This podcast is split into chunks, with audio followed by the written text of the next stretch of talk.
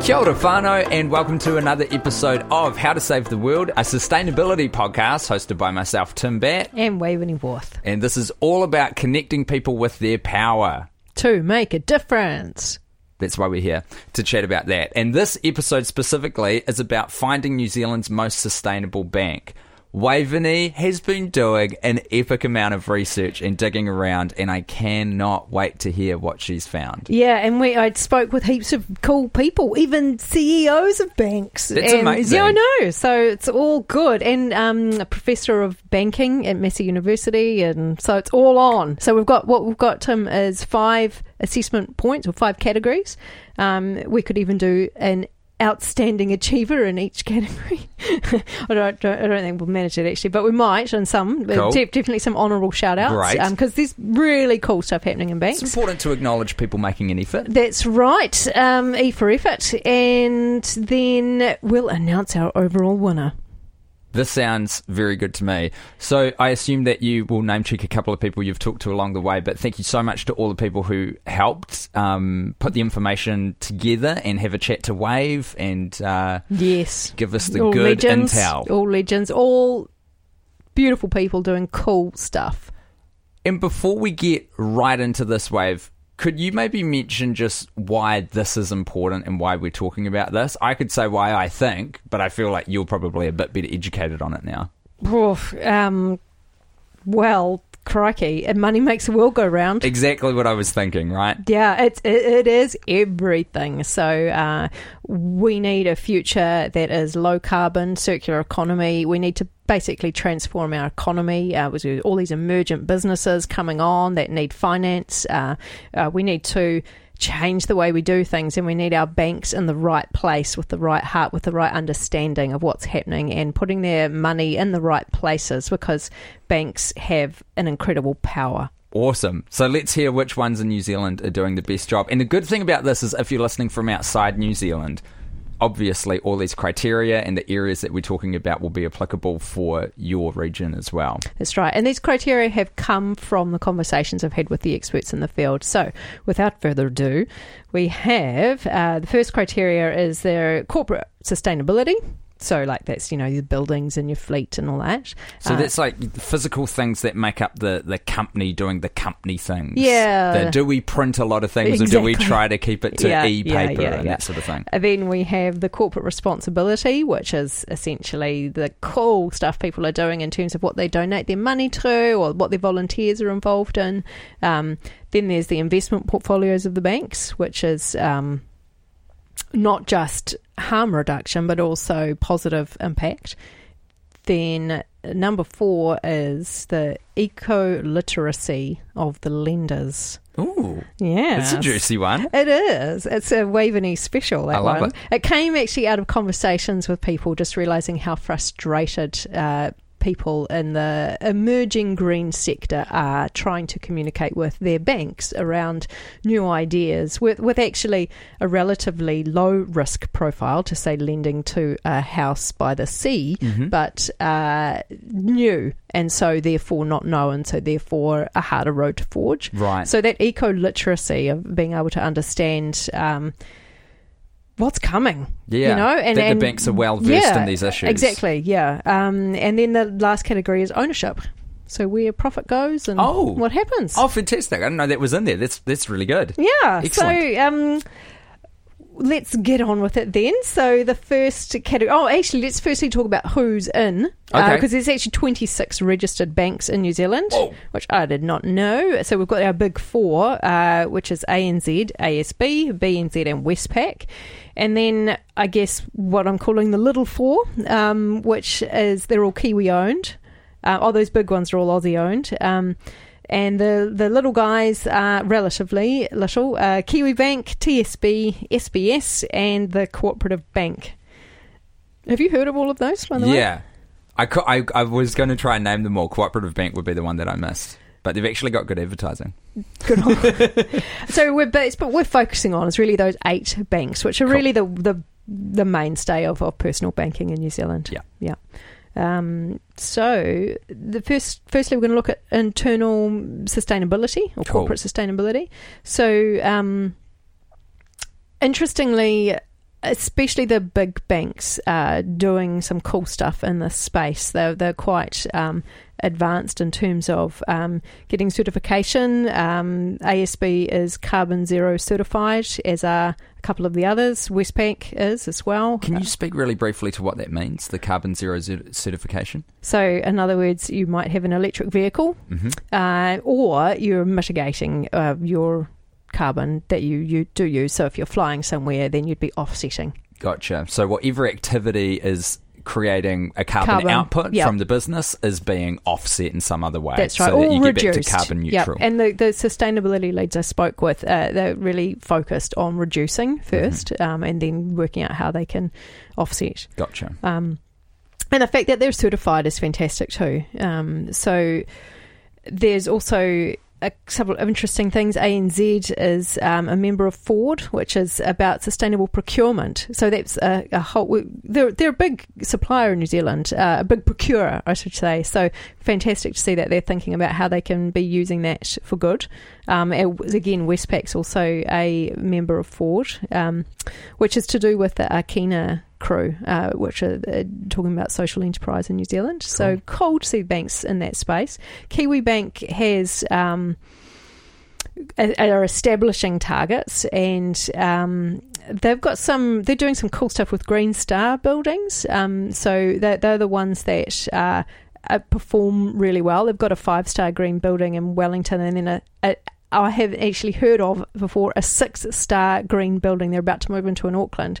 Um, so they're taking some of the stuff quite Six seriously stars? too. Yeah, yeah. I always thought it was out of five. So I think six means that it's like an actual world best example Right. of- Wow. of, green sustainable building. Amazing. And I think the cooperatives, those those smaller banks, Mm. they're um they're at the I guess you'd say they're the earlier stages, and it's uh, it's quite informal. Um, what they're doing, like for example, I asked one about their fleet, and they said, "Oh, um, well, we've only got two cars." See, So this is the thing, and I think we might actually be talking about this a little bit later on in a different category. But almost by virtue of being a smaller bank, you automatically don't have these huge carbon generating activities. Sometimes, right? Mm, one could say, Tim, that the title is theirs to lose in terms of being New Zealand's most Right. sustainable bank. Like they've got such a head start. Yeah. Yeah.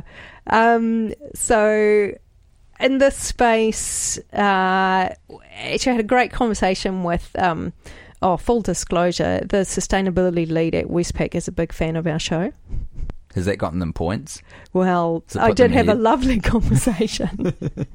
That's Um, very sweet. That's, yeah. that's always nice to hear. Yeah, so um, she said cool stuff about what they're up to, and um, particularly with their EVs, their electric vehicles. At the moment, they're um, 30%, and they've just announced that they want to be 100% by 2025, which, you know, like a lot of other big corporates that have been in this space, what it's doing is actually opening up the second-hand market for EVs in New Zealand Mm. because then then suddenly it's more affordable for, for the rest of us True um, as those you know It's turning the whole market over. yeah, isn't it? it does. So that's quite a cool thing to be involved in, and they're, they're um, a living wage employer as well. So I think if I had to pick a bank in this space, I'd, I might give it to Westpac for a smidgen. Congratulations, Westpac. I'm sure that Waveney's uh, opinion and award biased. was not influenced By by, your sustainability officer's love of our show.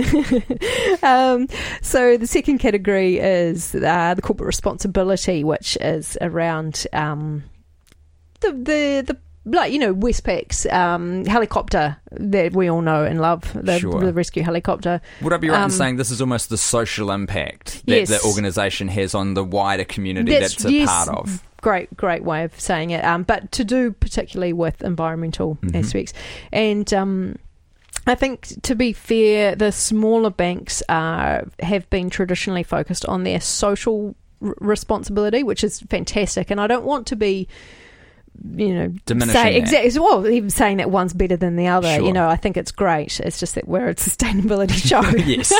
yeah. um, and, But we acknowledge there are other issues and exactly yes, and um, and it's all linked anyway. Actually, Totally. uh, particularly it's a really interesting. SBS is really sitting in a um, interesting space with a um, from a social motivation, really interested in uh, being able to provide affordable housing. Um, Cool. but as we'll see uh, when we get down to the, I think in the eco literacy category, we'll talk about that. Mm. Um, what that meant was that someone from an eco housing frame hmm was able to approach them and talk about their project because it, actually coincided with their goals around social justice and sustainability. So, So, it just shows the yeah, there's- there's- interconnectedness of these exactly. issues. There's some cool links there. That's Yeah. great. Um, so, actually, while we're talking about the small banks, the cooperative bank, they are they're really it's really more informal what they're doing, and I just want to give a special shout out to their green team because they sound amazing. So, So know, even in such a small financial provider, they've got a green team. They've got a green team. So, so green teams are like um, it's a term quite commonly used in big corporates, I guess, or smaller ones, where uh, it's just a group of people, individuals that informally get together to talk about sustainability, and they're often the champions. They might be the ones saying we need to compost in the office or whatever. And this team of people are actually changing the culture. It was really interesting talking to. Um, the, the they don't have a sustainability lead. It's just part of you know one person's job. She does other things as well, Gotcha. and so she was saying that this team have actually changed her whole perspective on sustainability in the bank, and she's gone from thinking, oh, that's a you know There's something to be said for not having a singular sustainability officer or, or equivalent position like an environmental manager or something. Because in some ways, you can imagine psychologically everyone just sort of forget, they're like, oh, that's taken care of. We've got one of those. We've got that person. Whereas if the load is shared a little bit, other people have to take that responsibility on themselves and mm. feed it into their mm. bit of the mm. work. Yeah, and these guys are just doing. It sounds like they're just out there doing cool stuff and really driven to do like just uh, tree planting days, uh, cleanup days, and the bank's happy to pay their wages while they're out there doing that stuff. That is really cool. Um, Westpac's got a cool relationship with an app that I like to use called Kogo. Um, and I think I might have mentioned them before that you basically can um, look around to see um, who's sustainable in terms of the businesses you want to engage with, particularly with cafes and stuff. So um, they are partnering with Westpac to see basically just to make it a lot easier to use the app because we'll be able to access information about what people are doing a lot easier and quicker. Great. Um, and BNZ has got the Support Kauri 2000 Trust, which is, yeah, surprisingly one of the only examples of a bank actually supporting a primarily green organisation. So good on them. So I think everyone's doing some cool stuff in this space, but good on BNZ for their particular support of our precious kauri trees. Totally. I think there's a lot of value to picking a, a specific project and a um, bit of a laser focus on a, on an area and really digging in there. So, are you awarding them for this category? Yes, an unofficial award. Yes, They're all unofficial. so fun though. Uh, well cat- done, BNZ. Congratulations. Yes, congratulations. Uh, category three is the investment and lending portfolios. This to me feels like the biggest one. Like we're cranking it up now. We're just getting warmed up. Yeah. Um, so I discovered in the course of uh, talking to all these people from the banks that there that the terms lending and investing shouldn't be used interchangeably. I didn't really know that. Oh, yeah. Yeah, so lending is when the banks lend their because sometimes they'll only have a policy on one of those and not the other, which is a bit sneaky. Yeah. So lending is when the banks lend their own money, like a like if you're getting a mortgage or whatever. Or oil exploration Yes, offshore. yes, if you'd like to start a new oil company. Uh, investing is when the banks are actually taking their customers' money and investing it, like you know, with KiwiSaver or whatever. That is a bit sneaky.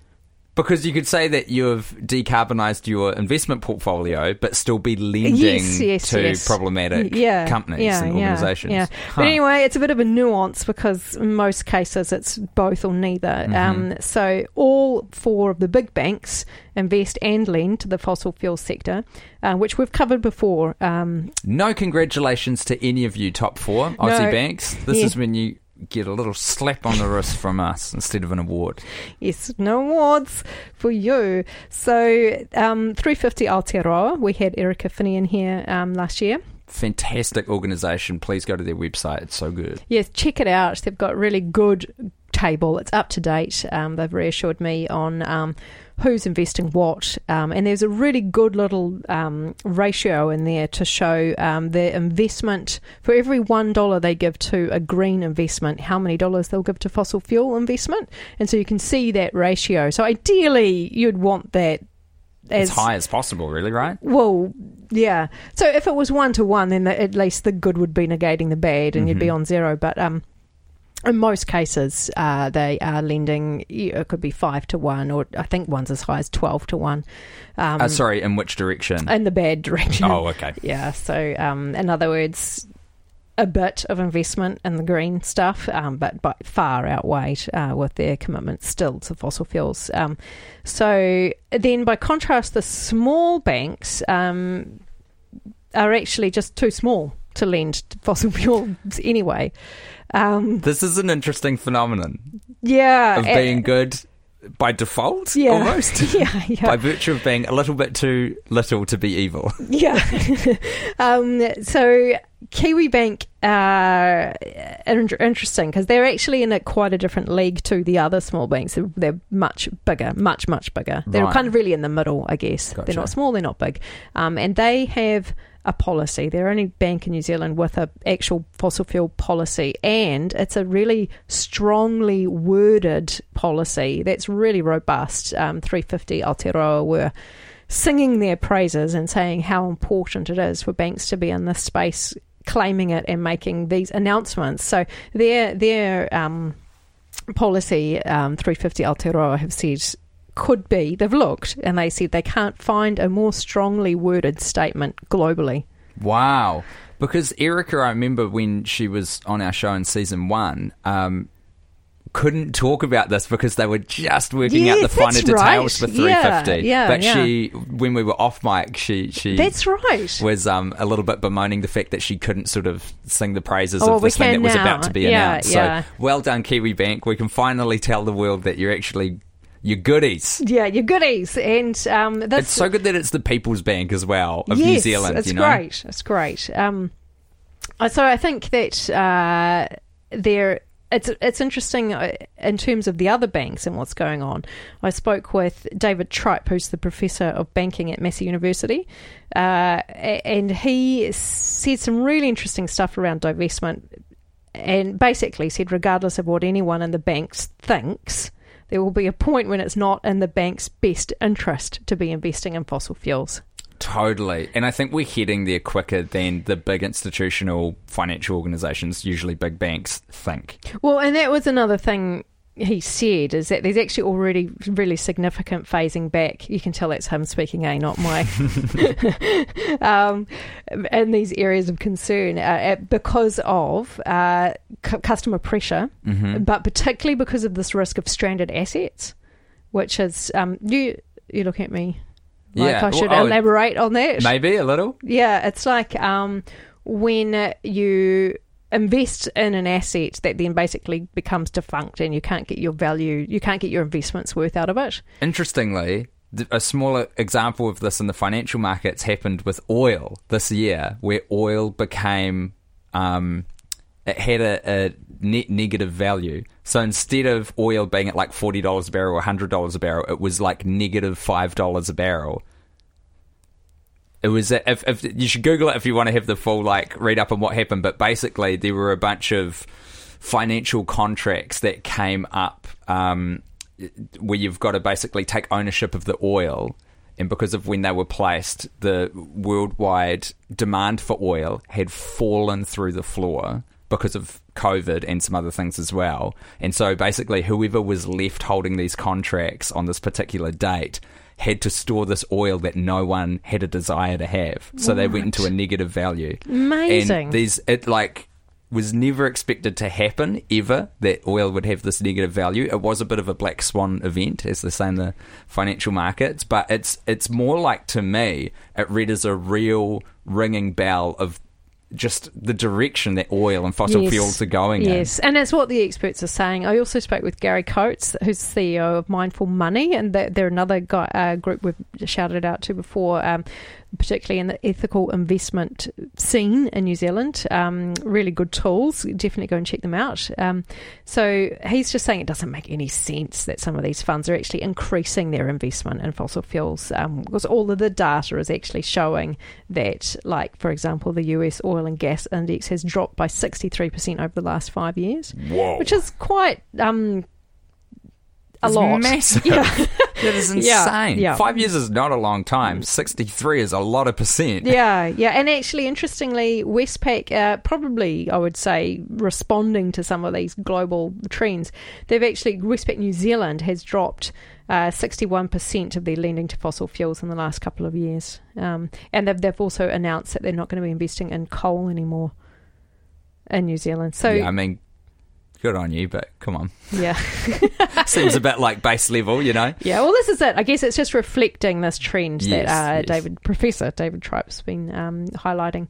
Um, so, just while we're really quick, I just found it, this is basically a side, a segue, Mm. because I found it so interesting um, when I was talking with the professor about. I was like, "Come on, man! Like, what, what, what? Why can't these banks just do it? You know, Yeah. like, sure, I get that they'll lose money, but what if that someone actually did? Why do they have these goals, like saying, well, by you know, twenty thirty five, we'll be doing this or that? You know, why can't they just do it? Yeah. And he said, well. You can't. You can't just pull out an investment. You know, it's stuff I hadn't really thought about before. But basically, when you've loaned money, that money has to be repaid. So you can't just pull out if you're the person who's lent the money. Right. And you can't just demand that they pay it all back because they can't. The loans are over a term. It's like suddenly if your bank said, "Oh, you owe us five hundred thousand for your mortgage, and you need to give it to me right now because I've decided to pull out." Yeah, And right. so, so the option really is if they withdraw finance halfway through, it means that they could lose everything because the debtor doesn't have the ability to pay back the loan. That is a very I common know I had sense never ever thought yeah. about that before. Yeah. So he thinks that the timelines that they're they're they're, they're saying Mm. could actually be shorter, but um, he said you know he's not an expert in that, and and certainly said that there would be no problem with pulling out of lending to new projects. That seems like the key, right? Yeah, and I think that um, they are. So these big banks still are lending to new projects. Yeah. Yeah. And that is a problem. particularly bad. just to point out it's about who owns these banks you know like um if if you're going to make a distinction and say oh but you know our New Zealand branch doesn't do this or that it's like well I think it's thing. fair enough to look at the the entire company I mean, we brushed over it, but these big four banks that operate in New Zealand are all Australian owned, and the Australian economy has, for the last several several decades, like hundred years, really, it's been built a lot on resource extraction. that's true much more than we have eh Exactly. well we've had resource extraction but not so much in the whole type uh, yeah, I'm not an expert or anything, but I don't think it constitutes like as as big a portion of our GDP as it would for Australia. They've gotten very rich off of pulling things out of the earth and either shipping it to other places or burning it for yeah, energy. yeah, yeah. Whereas, I mean, I mean, our resource extraction has been more like extracting from our land. Uh, Yeah, the true. you know dairying and um, Mm. trees and stuff. So the other, the flip side of uh, the investing and lending portfolios is what they're doing on the good side, the boosting good Yes, side, because yes, it's such course. a powerful thing where you put your money. Um, It's not just about saying no to some people; it's about saying yes to others. Exactly, and um, I think that well, it- so the people I spoke to who are from, I guess, the green sector spoke. It was a mixed bag. I think there was basically the sentiment that, that that you've got good people in these banks um, that are trying to do the right thing, but actually finding it really hard um, to either find information or to share the information that they have. Um, it's just that it's new Mm. and um, tricky. So Kiwi Bank's got a solar subsidy, which is cool. It's, it's great to give it a shout out here. Um, if you have a solar project and you've got a mortgage with them, you can get two thousand dollars cash back on your investment. Wow. But you try and find that on their website if you don't know it's there. It's all right if you know it's there. You, can, can, like, do some Google googling. sort of thing, yeah, yeah. yeah, yeah. Um, they've also got social inclusion and well-being lending policies. Um, SBS, I mentioned before, have got their affordable housing projects and products. Um, BNZ have uh, given out, it sounds like an awful lot until you see that ratio, but still it is what it is. Over two, almost three billion of green and sustainable um, bonds to help this build the sustainable economy. Great. Good on them. And that, I mean, that, that seems to me like what it's about to really affect some changes. Like get the existing financial instruments that they have and that these banks are kind of built on. Yes. And fire them in the right direction, Yeah. which is towards green investment. Yeah, yeah. And Barry Coates from Mindful Money was happy to call it. He said, "Well, if I had to call it, I reckon BNZ would be perhaps doing the best. Um, they've got some really good." A really good project with Good Shepherd, which is no interest loan scheme uh, for people who need it. So cool to see stuff happening. Westpac's got the warm up loan, um, which is all about providing um, $10,000 of interest free for five years to help make homes warmer and drier. Awesome.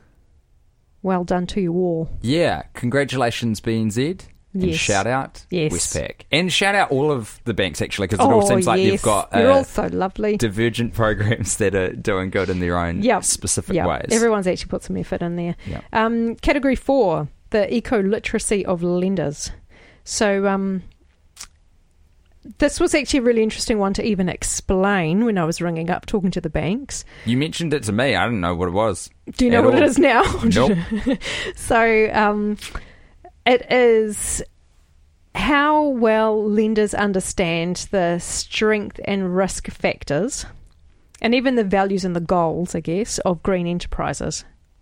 So banks would or insurance companies that if you if you go to them with um, you know you want to get a mortgage or start a business or whatever um, that's just they're very familiar with a, a set of guidelines that we've all been using to build our economy for the last hundred odd years Yeah. um, and so long as we're sort of in that pathway it, whether it's a good or a bad assessment it's known Yes. um, but we have um, a task, all of us, to be completing in the next, you know, decade or and on of transforming our economy, really, to to quite different. So at the moment, enterprises are basically uh, about maximising output and certainly maximising profit. Um, and we've got a whole lot of new emerging businesses with quite different ways of doing and seeing things because they've they've got a different value and they've got a different goal or purpose, which is to um, transition to a uh, low carbon economy or, or a circular economy or a more just society or whatever. So they're motivated by different things. These businesses have always been around, but the scale and scope is changing really, really fast. Yeah, it Yeah. seems like whereas every like the word business just meant an organization that was following a profit motive and the law. Yeah. And now this social enterprise sector we've talked about um, on multiple episodes on season one is comprising like more and more of our whole economy. In this yeah, well, to, by the fact that you know, I mentioned before this this um, social procurement agency called Ford that banks are actually able to sign up with and go, sure, we'll get all of our procurement in a socially sustainable way. It's like that wouldn't have been possible um, ten years ago, five even. So I think the easiest way, perhaps, is just to look at a couple of case studies. Mhm. Um, so we've got Trent from Queenstown, who's a prefab entrepreneur. Um, the thing about prefabs is that they're um, a, a relatively affordable way to get an eco house. Uh, eco houses are notoriously more expensive, and a lot of people end up building them themselves, and it takes seven years or yeah, whatever. not for everyone. Not for that everyone. pathway. So prefabs is a, is a is a really viable way of cracking that model. Um, so I'm just going to read out a quote from Trent. Eco literacy doesn't exist in the banks as far as I can see. Actual financial risk management of the banks, in my mind, is far from solid. I always talk about the chasm of risks and the chasm of risk in the circumstances. He's talking about prefabs. He said it is deep and narrow, whilst a build is between prefab and delivery, but that time is relatively short and could be insured.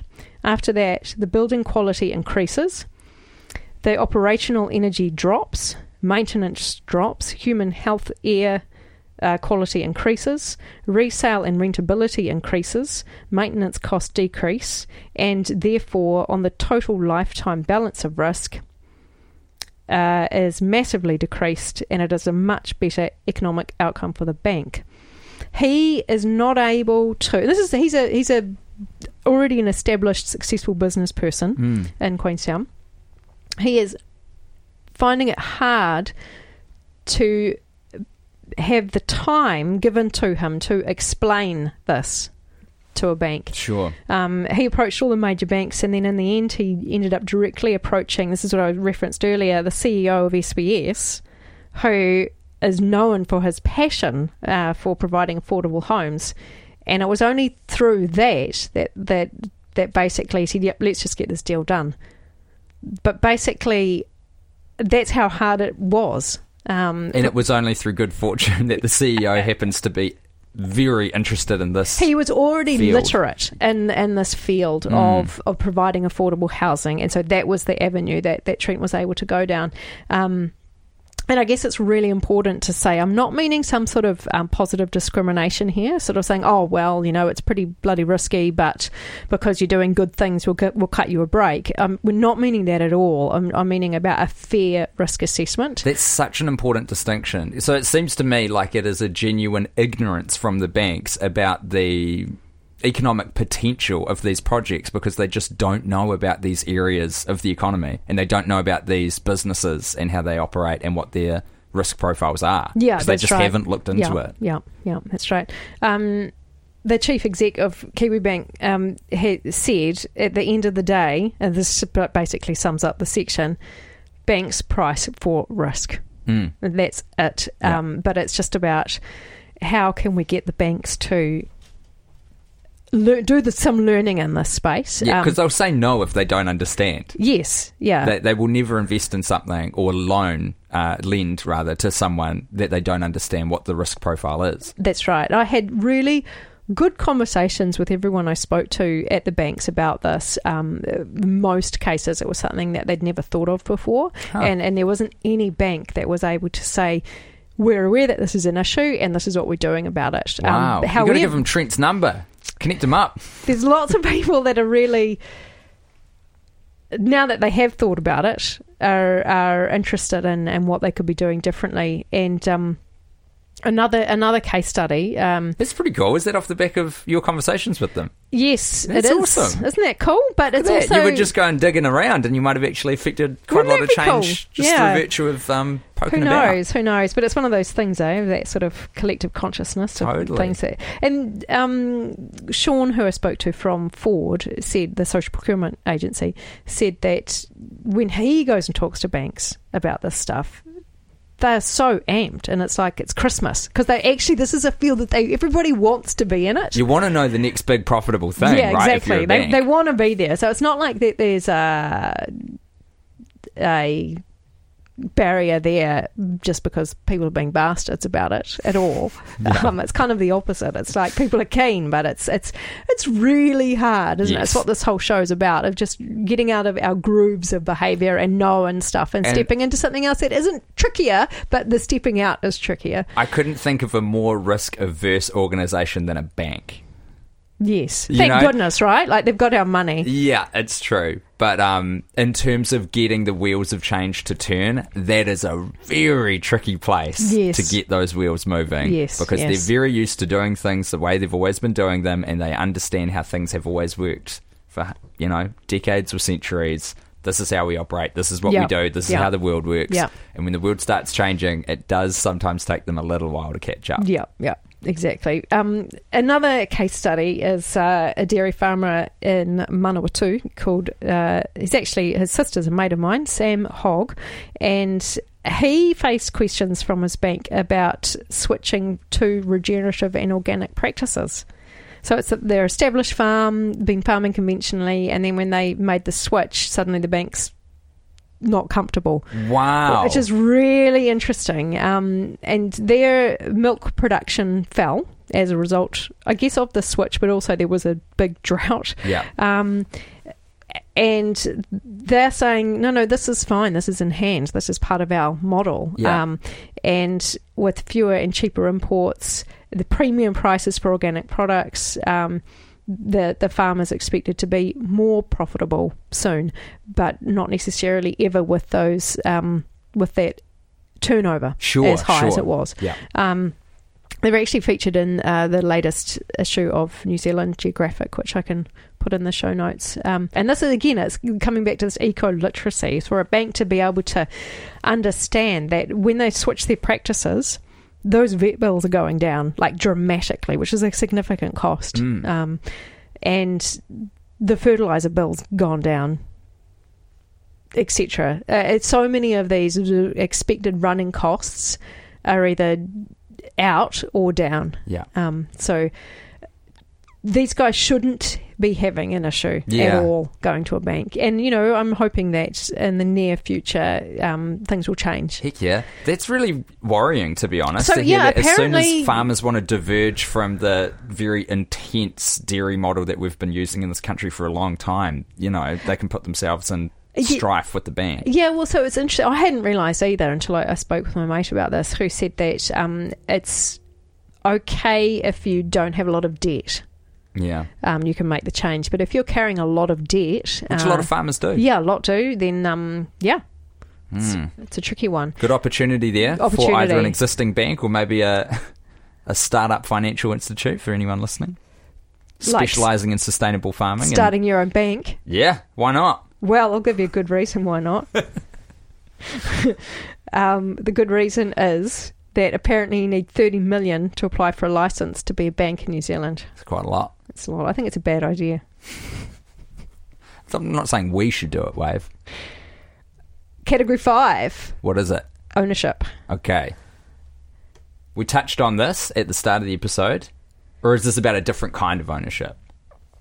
No, this is about stock standard ownership. So um, our four big banks are Aussie owned. That's ASB, Westpac, BNZ, ANZ, um, which means that the profit and directorship is out of our control, essentially, um, um, all off to Aussie. So um,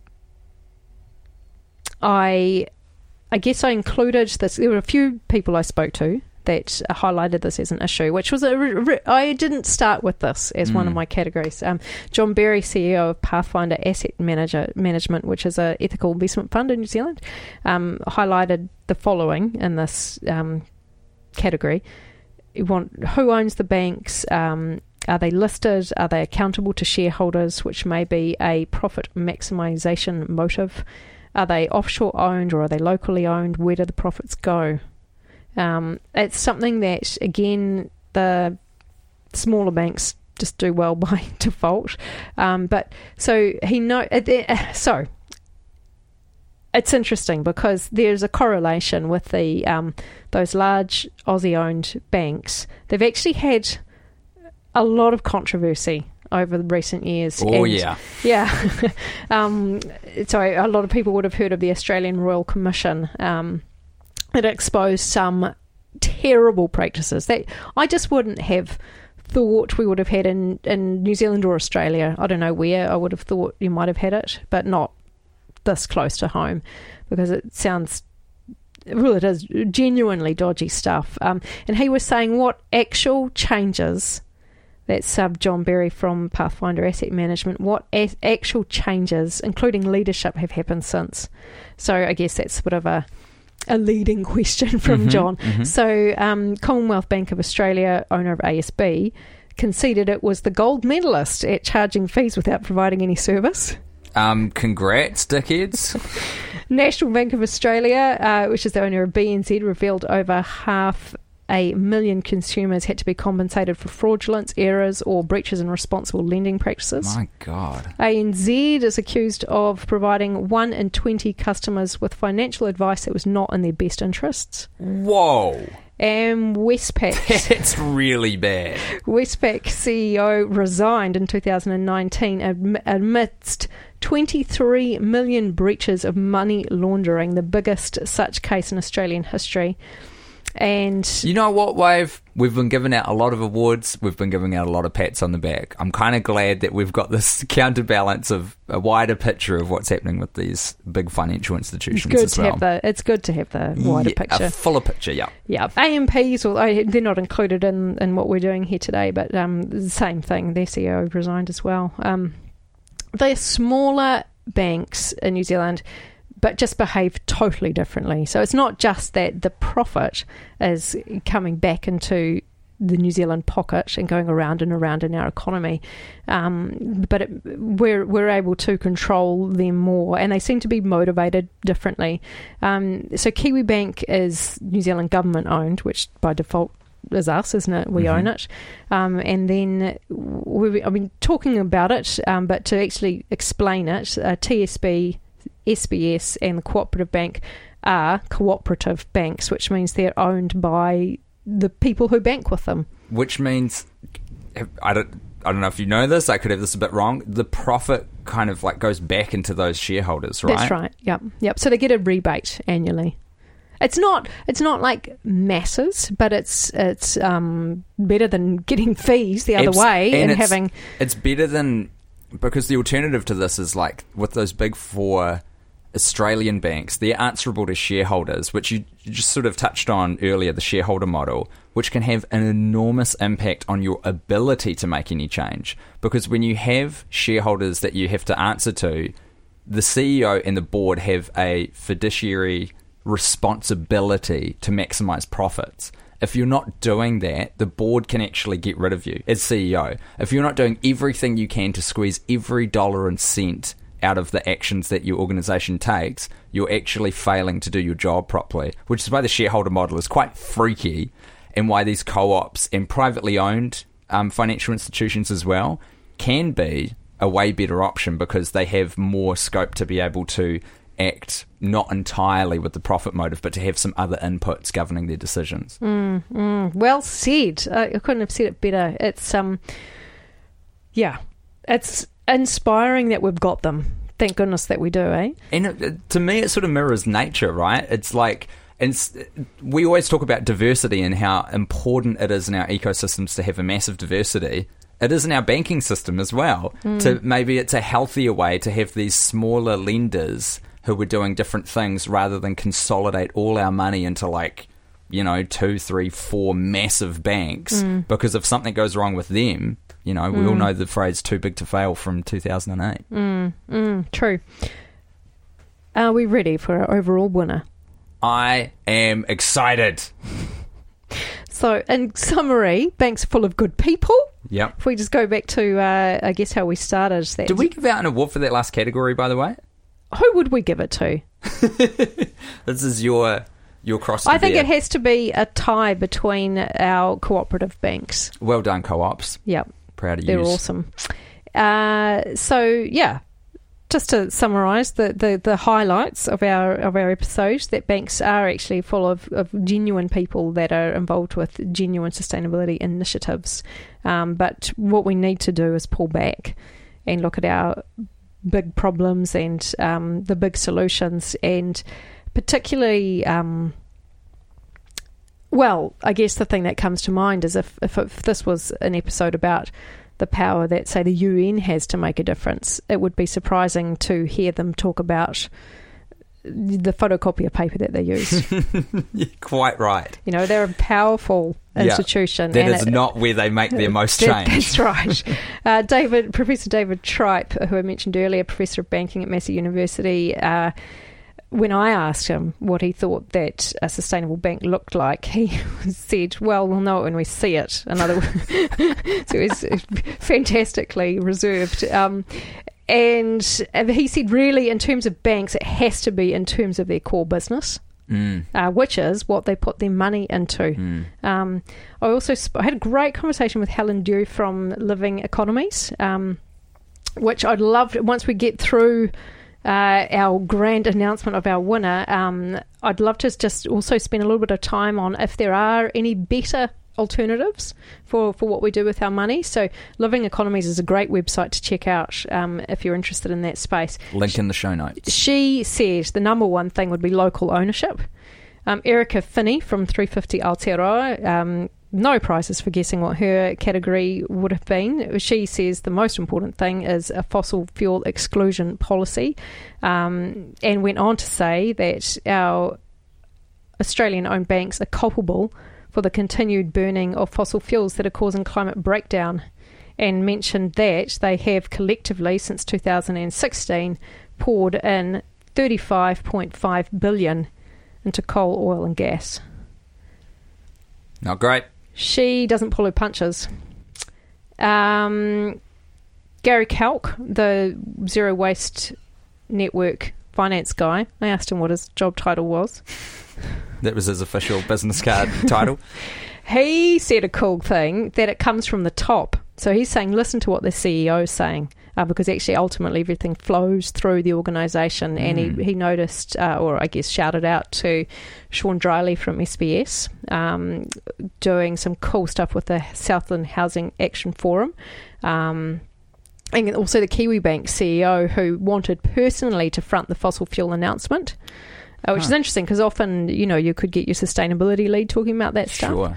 Um, Barry Coates from Mindful Money said, same as the professor, get your investment policy right and then your lending policy right. Um, and again, check out Mindful Money for um, information on how you can find out if your bank's investing well. So, in summary, Tim, we've got banks doing some good things. The big banks are particularly, I think, strong with supporting the charity sector and leading the way with their operational sustainability. Um, but if we focus on where banks have their power and what their transformational power is, you know, we've got to look at primarily their core business. Mm. Um, and I think some of our experts we've spoken to nailed it. We're looking at core business, whether they're locally owned, um, what the CEOs are saying, um, and really, I think we've got a really good example, um, I guess, of a bank doing really, really well, um, which I, I think I'd be happy to announce I'm waiting. as the How to Save the World winner of the most sustainable bank in New Zealand, and with that bated breath. that would be Kiwi Bank. Kiwi Bank, Kiwi- the People's Bank. Woo! That's not their slogan, by the way. I just made that up, but I think it's cool. the Kiwi owned, of course. Uh, they could have the strongest policy in the world for not lending to or investing in fossil fuel fuels. That's amazing. And they're further. I think the thing is, is that they're a bit further down the track than those smaller banks at this stage. They could be caught up quite quickly um, from the conversations I had.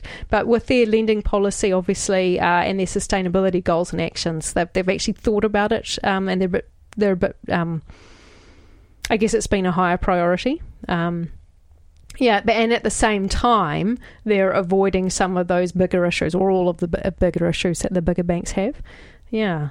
when you ever get frustrated that government doesn't do anything good or anything good for you, Kiwi Bank, remember Kiwi the People's Bank. Bank. We did that. Yeah, didn't we? It's a state-owned enterprise, spawned from the government from memory to try and combat the sort of predatory lending practices of the Australian bank- banks and their profit extraction back to Aussie.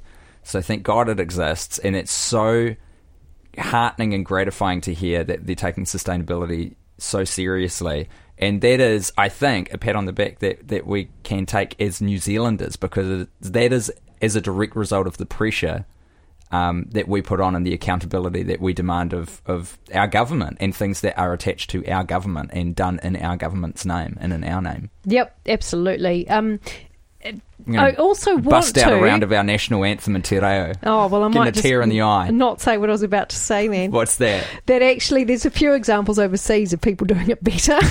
That's good. It's good to be aspirational too. Um, I would goals. love people to check out Bank Australia. Um, they are a small co- cooperative bank, and this is what I could actually see. I could see easily next year SBS or Cooperative Bank taking this our title Oh, out. we're doing it annually. Oh, That's cool. Why not? Yeah, we should make a trophy up. Yes, let's do it.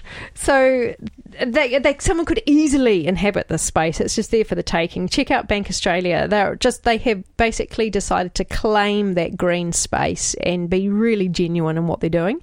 Um, so that's what I if I if I was an Australian, that's definitely where I'd be banking.